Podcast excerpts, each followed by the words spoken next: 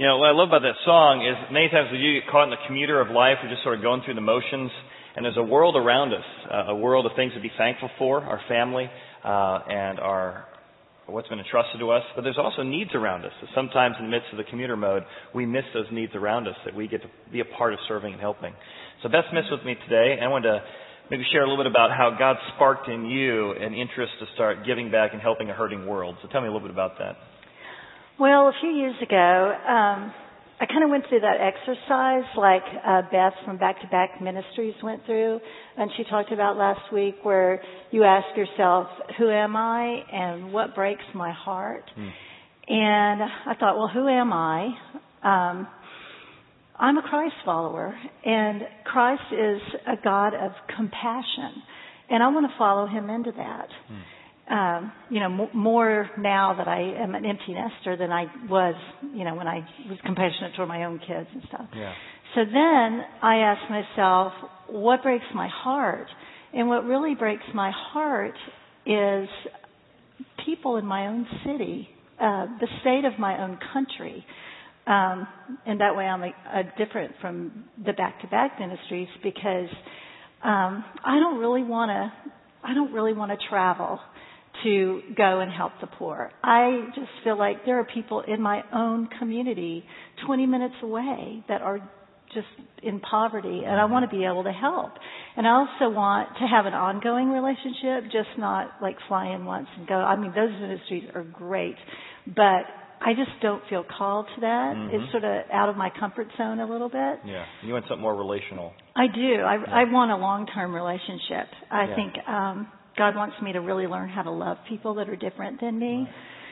So anyway, and another thing I'm, that's different is I'm kind of drawn toward ministries that pull people out of poverty uh, rather than like just relief. I don't know, like yeah, relief or a hospice care or something like that. I'm more called to like making a difference. Yeah, make people I want to change. I yeah, I want to change the city. Yeah. And I think helping people out of poverty will help do that.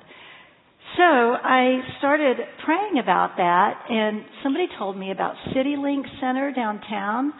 Um, I know where it is. It's off of Liberty Street. It's 20 minutes away from here. I used to drive there all the time, taking my daughter to ballet, so I know the route.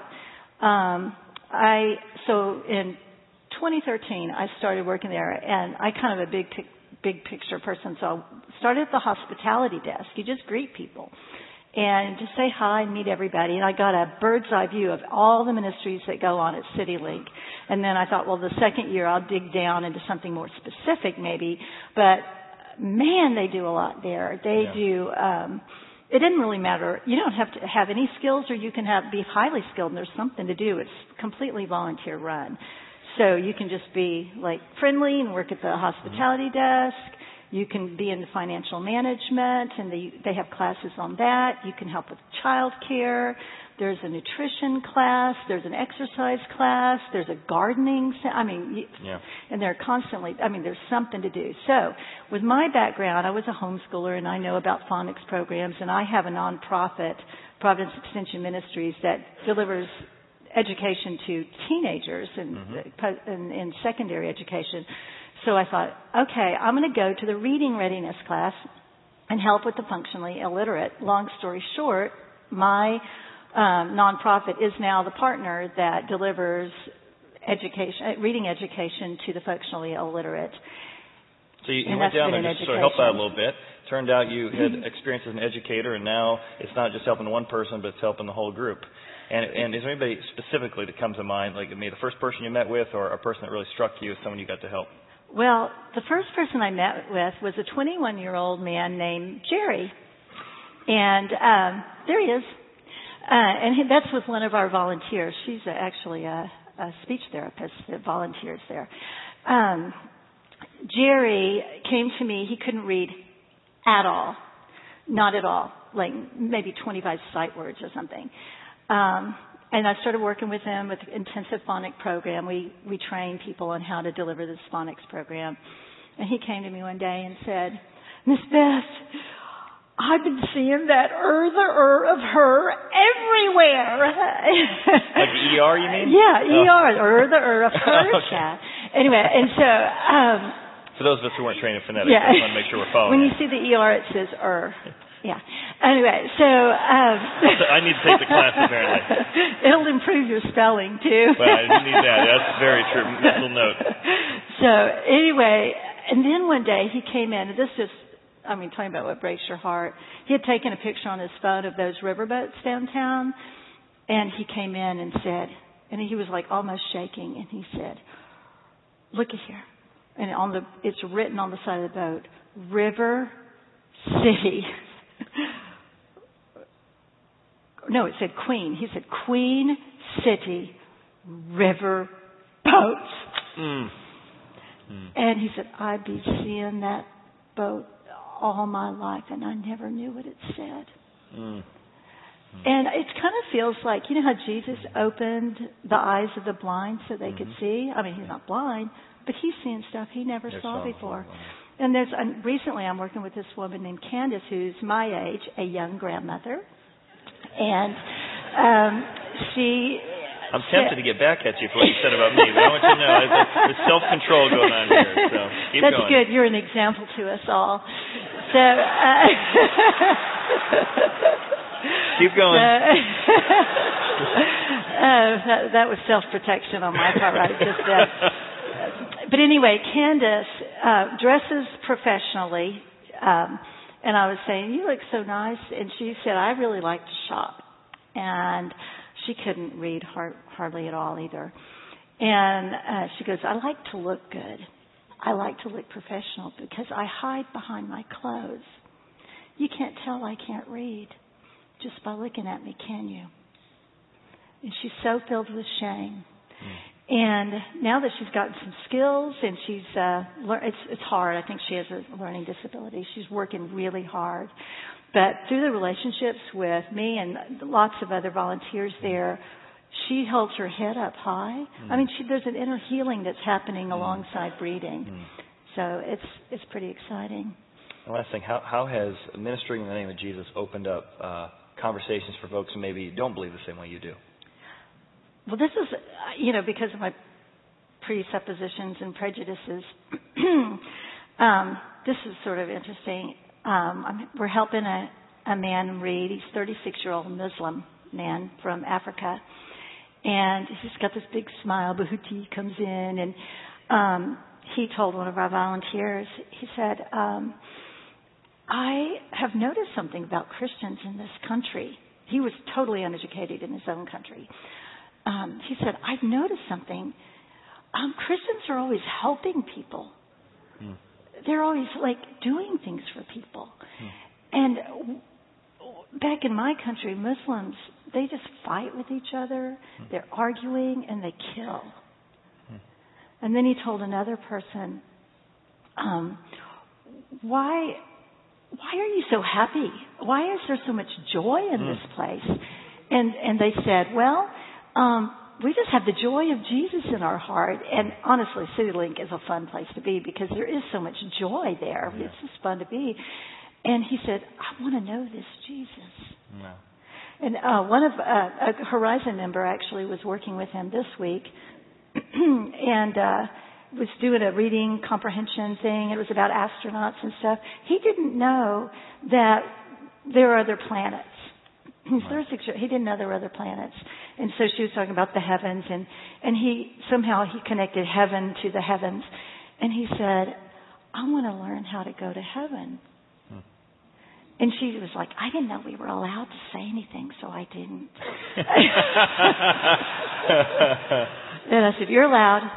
But anyway, so Bahute, I think, will be saved and will be enlightened uh, spiritually. But actually, something happened to me spiritually that I didn't realize. Um, when I used to drive down to Cincinnati Ballet to take my daughter down there, um, I used to kind of feel awkward. Um, like I want to lock my doors um, as I'm going down Liberty Street. Um, I felt a little superior. I, I mean, I did. And um, so I was driving down there the other day, and I was driving down there, and uh, this man walked in front of me, and I had a knee-jerk reaction. I was like, "Hi," and I was like, "Wait a minute, I can't do that." But all of a sudden, I saw him as a member of my own community. I was like, oh my gosh, something has changed inside of wow, me. I mean, like they're my friends. Mm. I used to be afraid of them. Wow. So it was. I I can't wait to see the next thing God changes in me. That's good. well, can we thank Beth for sharing her story today? Thank you.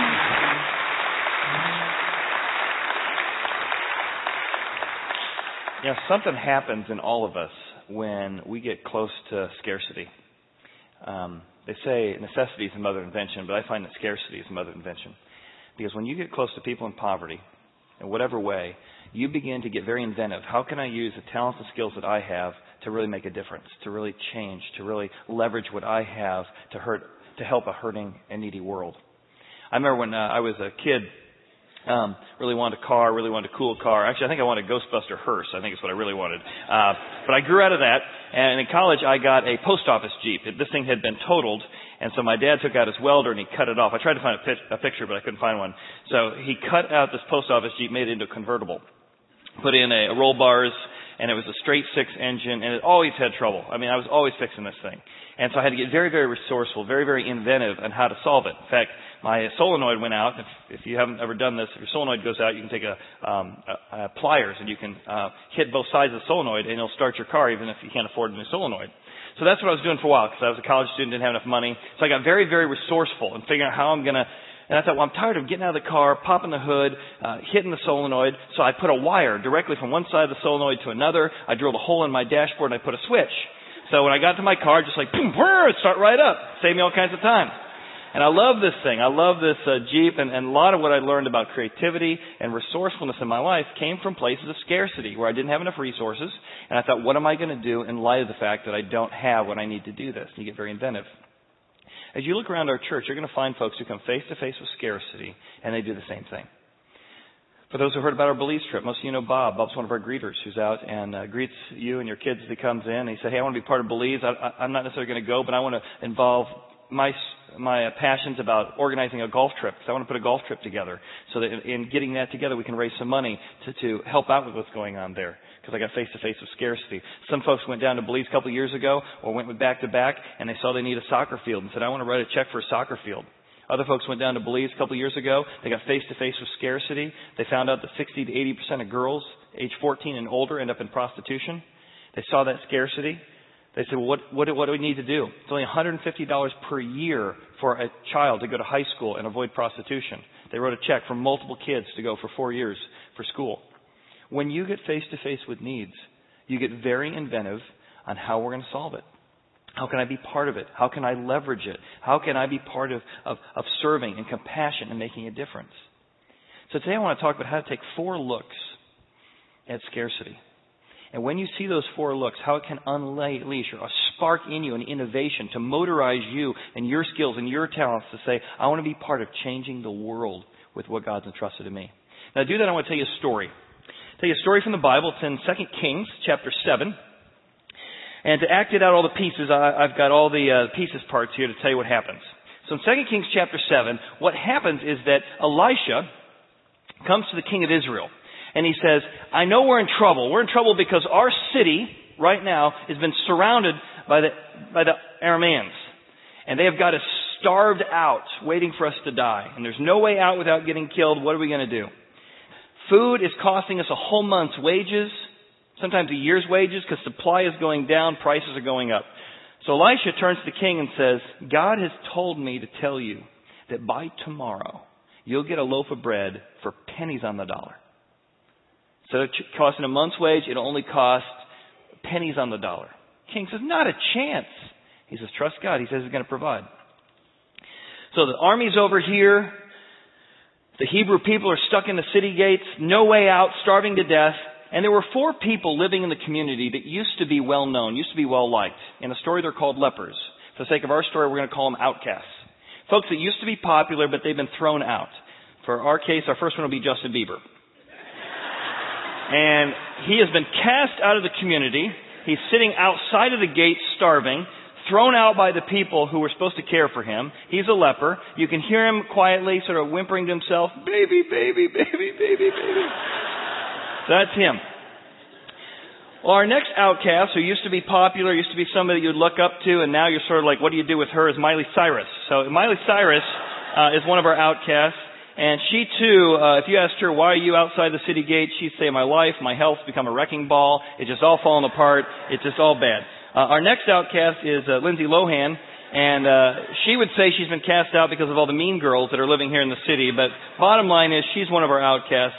And our final one is, is MC Hammer. So MC Hammer is here, and MC Hammer, you know, he used to celebrate with all the people, but now he too is an outcast sitting outside of the gates. And because he's a leper, he invented a song called Da Na Na Na, can't touch this. So here they are. So here are our outcasts and our lepers sitting outside the city, and they got a decision to make. They say, we're gonna, if we stay here, we starve. If we go in, we die and starve. If we go over to the enemies, we die too. What should we do? Bieber turns to uh, to MC Hammer and says, "I don't know. What do you think?" And he says, "Well, you got to pray just to make it today. Let's get some wisdom." They get some wisdom. They decide given all their options, they're going to go over and at least offer to get mercy from the enemy and hopefully surrender themselves and maybe they can eat. So they head over. Do, do, do, do, do, do. When they get over to the city gates or to the enemy uh, camp, all of the armies are gone. Like the tents are there, the supplies are there, but all of the soldiers are gone. And they're shocked by this. They went over there hoping for mercy, and what they found was far more than mercy. The enemy is gone, and there is a path where they have taken off for miles. And as they've taken off, their supplies dumped along the way, like they ran off very, very quickly. So they start going through the tents. And they find all kinds of supplies. They find food. And they have not eaten in a long time, and they find the best food, and lots of food, plenty of food for themselves.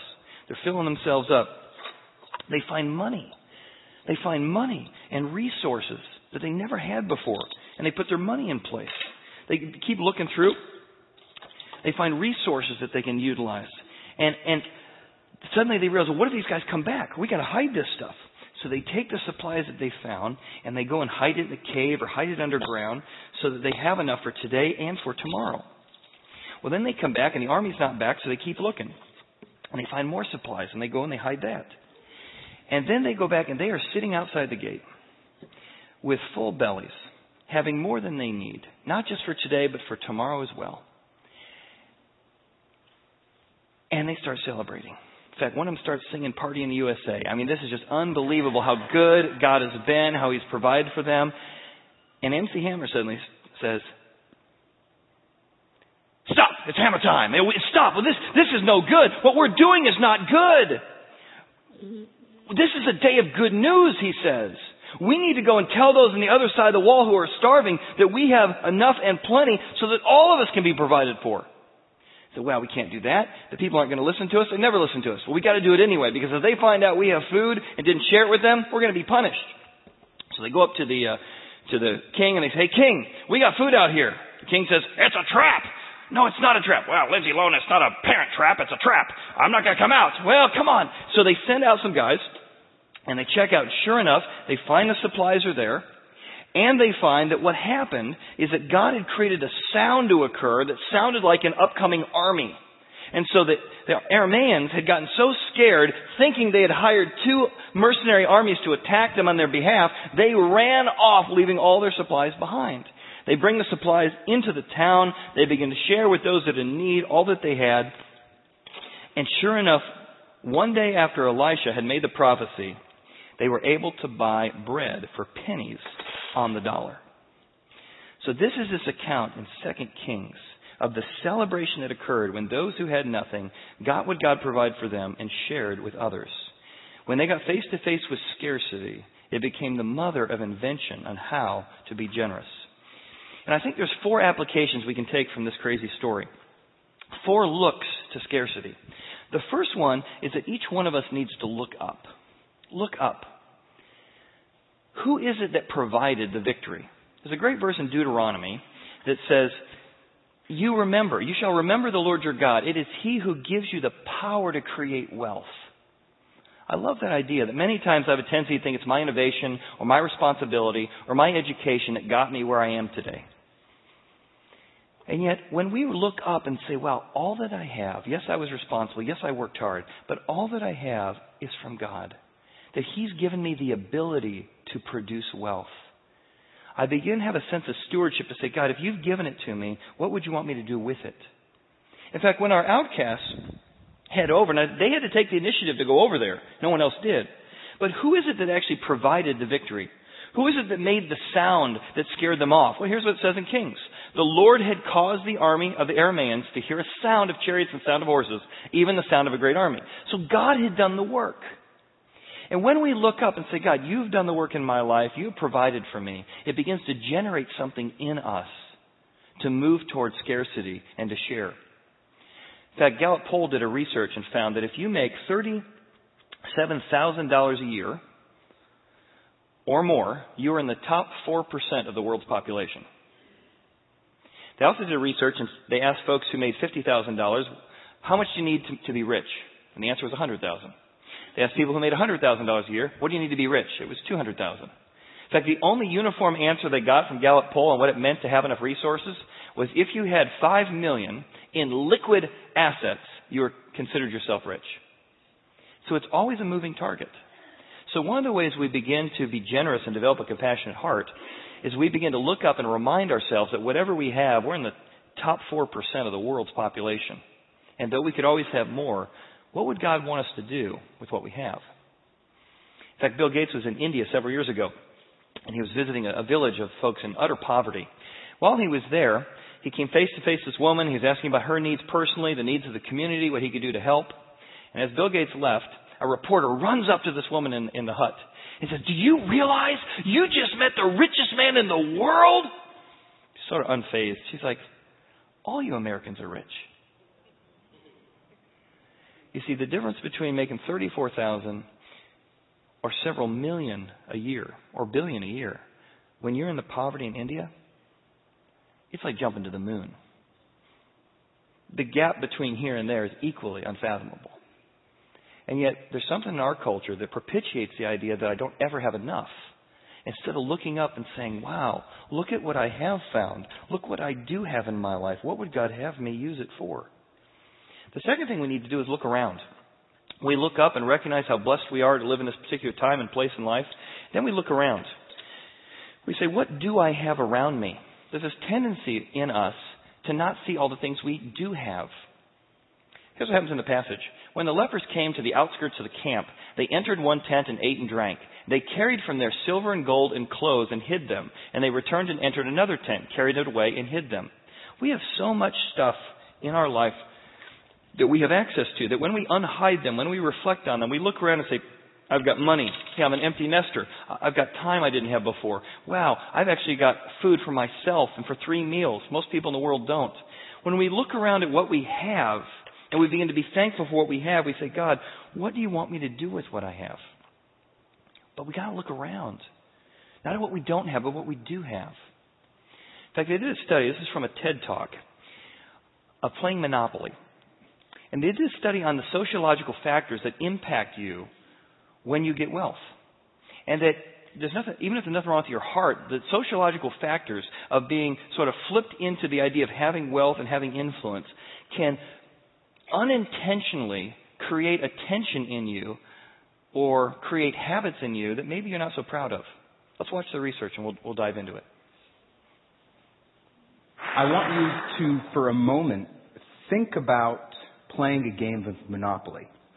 Except in this game, that combination of skill, talent, and luck that help earn you success in games as in life has been rendered irrelevant because this game's been rigged and you've got the upper hand. You've got more money, more opportunities to move around the board, and more access to resources. How might that experience of being a privileged player in a rigged game change the way that you think about yourself and regard that other player. We ran a study on the UC Berkeley campus. We brought in more than 100 pairs of strangers into the lab, and with the flip of a coin, randomly assigned one of the two to be a rich player in a rigged game. They got two times as much money. When they passed go, they collected twice the salary, and they got to roll both dice instead of one, so they got to move around the board a lot more. And over the course of 15 minutes, we watched through hidden cameras what happened. How many 500s did you have? Just one. Are you serious? Yeah. I have three. One person clearly has a lot more money than the other person, and yet, as the game unfolded, we saw very notable differences and dramatic differences begin to emerge between the two players. The rich player started to move around the board louder, literally smacking the board with their piece as he went around. We were more likely to see signs of dominance and nonverbal signs of display, uh, displays of power and celebration among the rich players. All right, we had a bowl of pretzels positioned off to the side. It's on the bottom right corner there. That, la- that allowed us to watch participants' consummatory behavior. And those rich players start to eat more pretzels.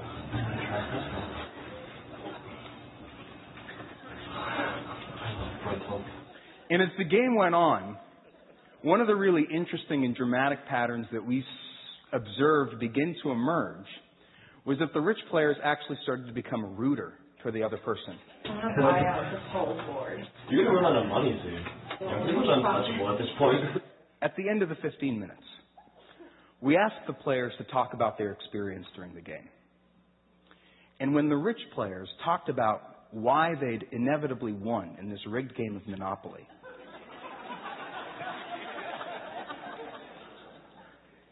they talked about what they'd done to buy those different properties and earn their success in the game. And they became far less attuned to all those different features of the situation, including that flip of a coin that had randomly gotten them into that privileged position in the first place. Now, this game of Monopoly can be used as a metaphor for understanding society and its hierarchical structure, wherein some people have a lot of wealth and a lot of status, and a lot of people don't. What we've been finding across dozens of studies and thousands of participants across this country is that as a person's levels of wealth increase, their feelings of compassion and empathy go down. And their feelings of entitlement, of deservingness, and their ideology of self interest increases. So what that means is that there are social forces in play that if you just do what's normal, you're going to end up being prey to these forces that don't get don't remind you to look around and say, "Well, we have been born into the freest society in the world. Just by the flip of a coin, we could have been born somewhere else. We don't even have a chance to even ever accumulate wealth in any way." So I think we need to be intentional to look up, to look around at what we do have instead of what we don't have. And then to the point of what they studied here in the Monopoly, we have to purposely uninsulate ourselves by looking over. Looking over. It's ironic that the wall in the city is what cast out these outcasts. In other words, this wall kept those who had some, not a lot, but they had some in the city during the starvation, from even thinking about those on the other side of the wall.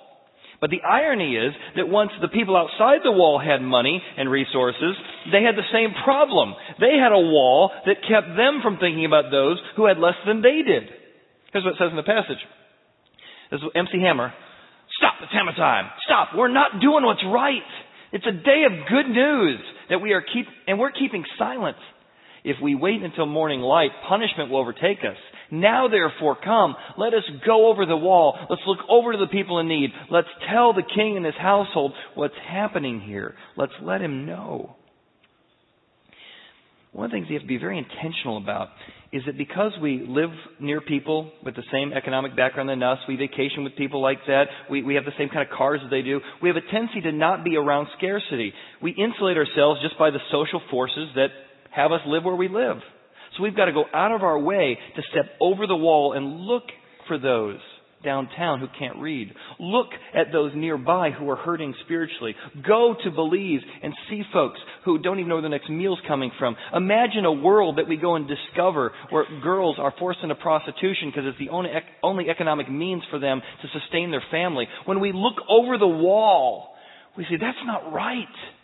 It's not right that we live in a world like that. It's not right that the girls should have no choices. And that scarcity begins to put in motion in you a spark. Pistons begin to move and you say, I could do, I can't do it all, but I can do something about this. And the innovation and the entrepreneurship in you begins to say, what could I do with what I do have? But the spark of that is looking over the wall. In fact, the good news, the phrase here he uses, this is a day of good news, is the same word used in the Bible to describe the message of Jesus. It's the gospel, means good news. The good news is that Jesus, who was rich in heaven, had everything he ever needed, became poor by coming to earth. That through his poverty, through his self sacrifice, through his giving to other people, he allows us to be rich in Christ, to know that our ultimate treasures are in heaven, so that we can live a life of generosity and compassion and service to others now. See, His good news motivates good deeds. And that's the difference between being a good moral uh, person who helps people, and that's great, to being a Christ follower. A Christ follower says, I'm not doing this to, to earn street cred with God so I can be good enough for Him. No, no. He made me good enough for Him through the good news. And because He did that for me, because He was so generous to me, so compassionate to me, because He left, He looked over the wall of heaven and saw me in need and came and found me. Because He did that for me, that is such good news. I want to go over the wall and look for other people like He did for me and do good deeds for them. That's what I want to make part of my life. When I was in uh, Turkey a few weeks ago, looking at some of the cities that uh, were written about in the Bible, our leader told a story about this Muslim village way in the middle of nowhere that no one ever goes to visit. But he and his uh, group of high school students had hiked hours and hours, and they got to this vi- remote village that nobody ever visited.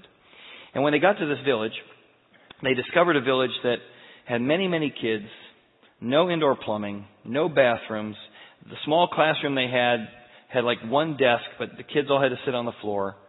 And there was a Muslim man there who had left a nice paying job to come and help these kids in this remote area of Turkey learn how to read. As they were impacted, these high school students, by the scarcity and the poverty here, they all got together and said, We got to do something about this. What if we just give to them?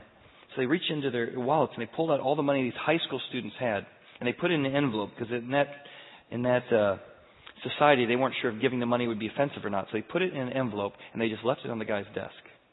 Well, these high school students, about 40 of them, coming face to face with scarcity, pulling out of their wallets on the trip, had $3,000 in that envelope. But they didn't wait for the response. They left. About a year later, the same uh, guy came with a group of high school students, a couple of them the same. As they got to the edge of the field, somebody saw them coming because nobody ever comes to this village and there is like all kinds of commotion in the city. The, the guy who is the head of it, the Muslim man, runs out. He gets in his car and he drives out. He meets them while they're hiking. He goes, Oh, you're back. I can't wait to tell you what I've done with the resources you gave me. We are so thankful. He, he escorts them back into town. The kids have put on a makeshift parade celebrating those who use their resources to change their lives. They wanted to show them, look, look, we now have running water. Look at this bathroom we have here. Look at the desks we have. Look at the textbooks we have. They were so celebratory because you took what you had and we want you to know we used it wisely. In the same way, Jesus tells a story. You may not believe this or not, but let me tell you how powerful it is. It's the same way. He says that God gave to you and I resources, and He left for a while. And He's going to return again one day. And when he returns, he wants us to be so excited to say, let me tell you what, what, I did with the resources. Let me show you about how I built this over here and how I help people read over here. Let me tell you about how I served here and near and far. And we're not scared about Jesus' return. We can't wait for it. Well, give us more time. We got more work to do. But whenever you come, oh, come on. I want to show you what I've done with what you've entrusted to me. I've been looking over the wall. And I've been finding places of chaos and poverty and finding ways to impact that. Come and let me tell you about it in one of the walls that you don't think about, and I certainly didn't think about until five years ago, is the wall of families with special needs. You don't realize the challenges of those with kids with special needs until you're in it. And then you only think about it, you can't get away from it. And yet there's volunteers in our church who look over the wall and they serve here in our children's ministry and do an incredible blessing to me and to my family. Because when you have a son who has autism, and at age five still can't say more words than probably your two year old. And where folks will well meaning people come up to me over the years and say, Well, you know, he'll just he'll he'll he'll speak in his time. No, he really won't. The thing about autism is you gotta woo them, push them, or pull it out of them because they're not going to get to the place that they want to talk. It's about six months ago. That's and I are like, we got to find a rhythm that works, and we got to get the the needed time for speech therapy involved. And so, oh, who wants to go to the hospital three times a week? And the research says it has to be at least three times a week for it to even work. Oh. And so we met the speech therapist who is just ruthless in diagnosing and helping and co- comes to our house to help us so we don't have to take the trips down there. She's trained a, another friend, a volunteer here in the church, Shannon, who works with Quinn on Saturdays and, at 1110, uh, uh, Duke and others who work with him in the children's program. And, and we've trained all of them to help him speak. So he's not just getting it three times a week. Wherever he goes, we went to this, his school in kindergarten, and his teachers are teaching it. And he's just being drilled into this ABA therapy to learn how to speak. And he couldn't say hardly any words. None. I didn't know if I'd ever hear my son's voice. But because of those who looked over the wall and helped us, served us, joined the journey with us, four months later, I get to hear my son's voice. Well, in the morning, I get him up. I say, What's this? What's this? Shirt. No, these are shoes. Shoes. What's this? socks. And the most proud moment I had as a dad, it was this week on Thursday. Because my five year old, if you meet another five year old, you get very depressed. I mean, very depressed to see the gap between my five year old and the five year old. But I'm telling you, I celebrate the little victories. So we come down Tuesday morning, I'm getting ready for to get on the bus. And I said, You want to eat this? What's this? He says, Bacon. mm, proud moment for me as a dad. I never would have imagined that I would get so excited about hearing a five year old say bacon. But the community effort of volunteers who serve in our children's program, serve with us, and entering into this wall of special needs is so powerful. Not just what happens to them. That's what this whole series is about. It's not just what happens to them, it's what happens in you. What happens in you when you begin to serve scarcity is just as important as what happens to them. Powerful things begin to occur. So look up. Look around at what you have. Look over the walls of insulation. And lastly, look out. Look out. As that study showed in Monopoly, there's this tendency to not know what you have. I love what it says in the passage. We are not doing right. It's not right to just hoard what we have while other people starve. It's not right. I got to look out for this tendency. Why would I even think it's okay to sit outside a city of starving people and eat with full bellies? Why would I think that? This isn't right. I got to look out for this covetous tendency. I got to look out for this tendency to, to, to push myself away from scarcity. Look out. Jesus says it this way Take heed and beware of the many faces of covetousness. Another way of saying it is look out for the many faces of greed. There's, there's low class greed, and there's high class greed, and there's middle class greed. There's greed of overspending. There's greed of overhoarding. There's greed of, uh, of, of thinking that, that it's easy for you just because you're, you're born in America. So we got to watch out. Take heed. Look out for covetousness. Look out for the tendencies we have to insulate ourselves. Look out. Because what happens is covetousness, always wanting something else instead of being content with what you have and looking at how to use what you have to bless others. Covetousness sneaks into the walls of your city I've never, ever, ever, ever, ever, in 20 plus years of, of being a pastor, had anyone come to my office and say, Chad, I really need to talk. What's going on? I'm really struggling with greed. Not once. Not once. I've had marriage problems. I've had depression problems. Not one person has ever said they struggle with greed. Because it sneaks into the door of your heart. Covetousness does, and you don't even identify it. So the only wise thing to do is presume we have it to presume that it snuck in and say, look out, okay, look out. I'm always thinking about more and more and more. What does it look like for me to not raise my standard of, of living, but raise my standard of giving? My dad was telling me a story this summer. Uh, he was a school teacher in the Midwest. He told me a story about how George Clark broke into a fortress of the British in Indiana. And so here was the dilemma he had. The British had this thing secure, and they weren't starved out. They had plenty of supplies. They were going to do fine, thank you very much. And George Clark didn't have hardly any resources. He only had about 170 men, and he had to figure out how to get the British, who were totally secure, to surrender the fort. So what he did is he gathered his 170 men and says, we need to look like we're a couple thousand. So they divided up and made flags looking like they were different infantry sections. And so they got 20 people over here with one flag coming out of the woods. And they found a way to shoot their guns repeatedly so it would sound like three or four hundred coming from this direction. They had another group, uh, brought another flag coming out of the woods another direction, and they're firing rapid fire to make it sound like there's more than they have, etc. He had four different groups, still only had about 170 people.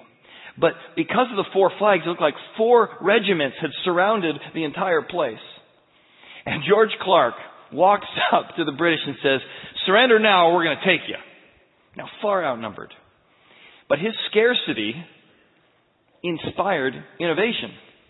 Scarcity is a mother invention. How are we going to use what we do have to get access to what we want? And sure enough, the British came out. Oh my goodness, we're surrounded. This is terrible. We're far outnumbered. And they surrendered the entire fortress to George Clark, all because he had people who could pull the trigger quick and he made four flags. And what happens is that many times we surrender our hearts to covetousness and we don't even know it. We just live in a culture that constantly bombards us with it's not enough, you're not happy yet. And so it sneaks into the doors of our heart by deceiving us. And so we got to look out and say, well, I don't want that to happen to me. I don't want to miss out. Scarcity is the mother of invention. So here's what I want to encourage you. If you want to do this, look up, look around, look over, and look out. To me, it means intentionally engaging in some scarcity intentionally. Yeah, we talked at our church that we're about a continuum of helping you wherever you are take the next step. And what's the next step for you? And, your next step might not be my next step. And when it comes to giving and serving and compassion, it's the same thing. For some of us, the idea of giving is I'm far too busy. Giving is a burden. I don't have time for anything else.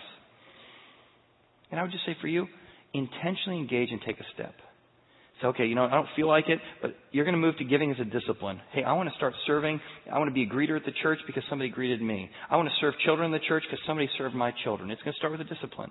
I want to start giving financially a little bit because those gave that I could have a resource like this to learn from. And then you move from it's just a discipline to, well, that's a responsibility. In light of what I have, how could I not want to do this? And then you're going to move, and this is hard to believe, especially if you've never gotten here in this journey, where giving is a privilege. Giving of your time is a privilege. Giving of your money is a privilege. That really is possible. Like when my son was 10, I told him, one day you'll like to kiss girls. I'm telling you the same way. One day you'll, if you move on this continuum, you will love giving your money and your time away. Because you get close to scarcity and say, oh my goodness, what would be a better use of my time than this? What would be a better use of my money than this?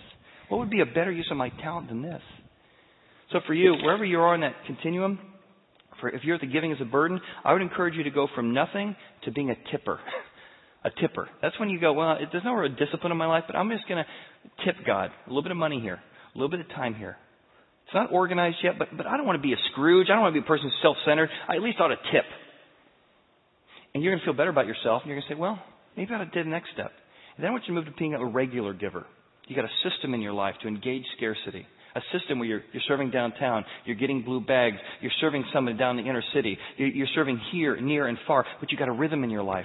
Financially, for me, my wife and I, we've got a rhythm of, of giving financially, where we set it up with auto debit, but we want a rhythm of our life of giving regularly and remind ourselves that what we have is from God and other people are needy in the world. You move from a regular giver to being a tithing a percentage of your income. And for you, 1% might be like, I would never give 1%. We'll start with half of 1%. Maybe you've been at 1% for years. You say, you know what, I want to give more away and let what God's given to me. You want to move to 2%, 3%, 4%. As you do that, you go, well, in light of what He's given me, how can I not help a world that's hurting so much? And then you get to a place where you've not only given 10% of your income away, but you say, wow, I've got more of my money set aside just to give stuff away. I want to look for opportunities that God might use me to bless other people. I know for many of you, you look at that scale and you're like, I can't imagine getting to tithing 10% or beyond. Well, then don't. Wherever you are, just take a step in purposely engaging scarcity, and God will impact your heart. He will fill you up with compassion and joy in ways you never would have imagined. But if you do what comes natural, like I do, you're going to end up insulated. So you got to step outside. In fact, the band's going to come and sing this next song. And I love this song because the song speaks about what happens in this motor when God puts a spark in your heart. When you get face to face with scarcity, with need, with pain, with difficulty, when you see that, when you feel that, it is just like the spark in an engine. and you have this perfect combination uh, of gas and air mixed together, and it's God's blessing in your life, what He's done for you, what He might have done for you. If you don't believe in God yet, you're like, well, the fact that I've been entrusted with so much, the fact that I have more than others, but this mixture of God's part, the gas, and my part, my talents, my skills, my opportunities. And when the gas and the air begin to mix, and God puts a spark in that, there's an explosion in your heart. You, you have this, this bonfire of a heart. You have this heart explosion within you, and the pistons begin to move and begin to innovate, and you say, I want to do and use what's been entrusted to me to motorize this world. So, God, spark in all of us a heart of compassion and a heart of joy. Put in us a fire to change the world. Well, God, we just thank you for that spark. We thank you that this is a place that has been sparked with a bonfire. And Father, we ask you put a spark in each one of us, that we would be your ambassadors, we would be your fire carriers, that we would set a fire here in this church serving one another. We would set a fire nearby in the city, impacting those in poverty and difficulty. And God, that we would set a fire far with all the endeavors we're doing in our lives and in our church to impact you. Thank you so much for the grace we have in our journey to take the next step with you and just woo us into giving the way you give. In Jesus' name. Amen.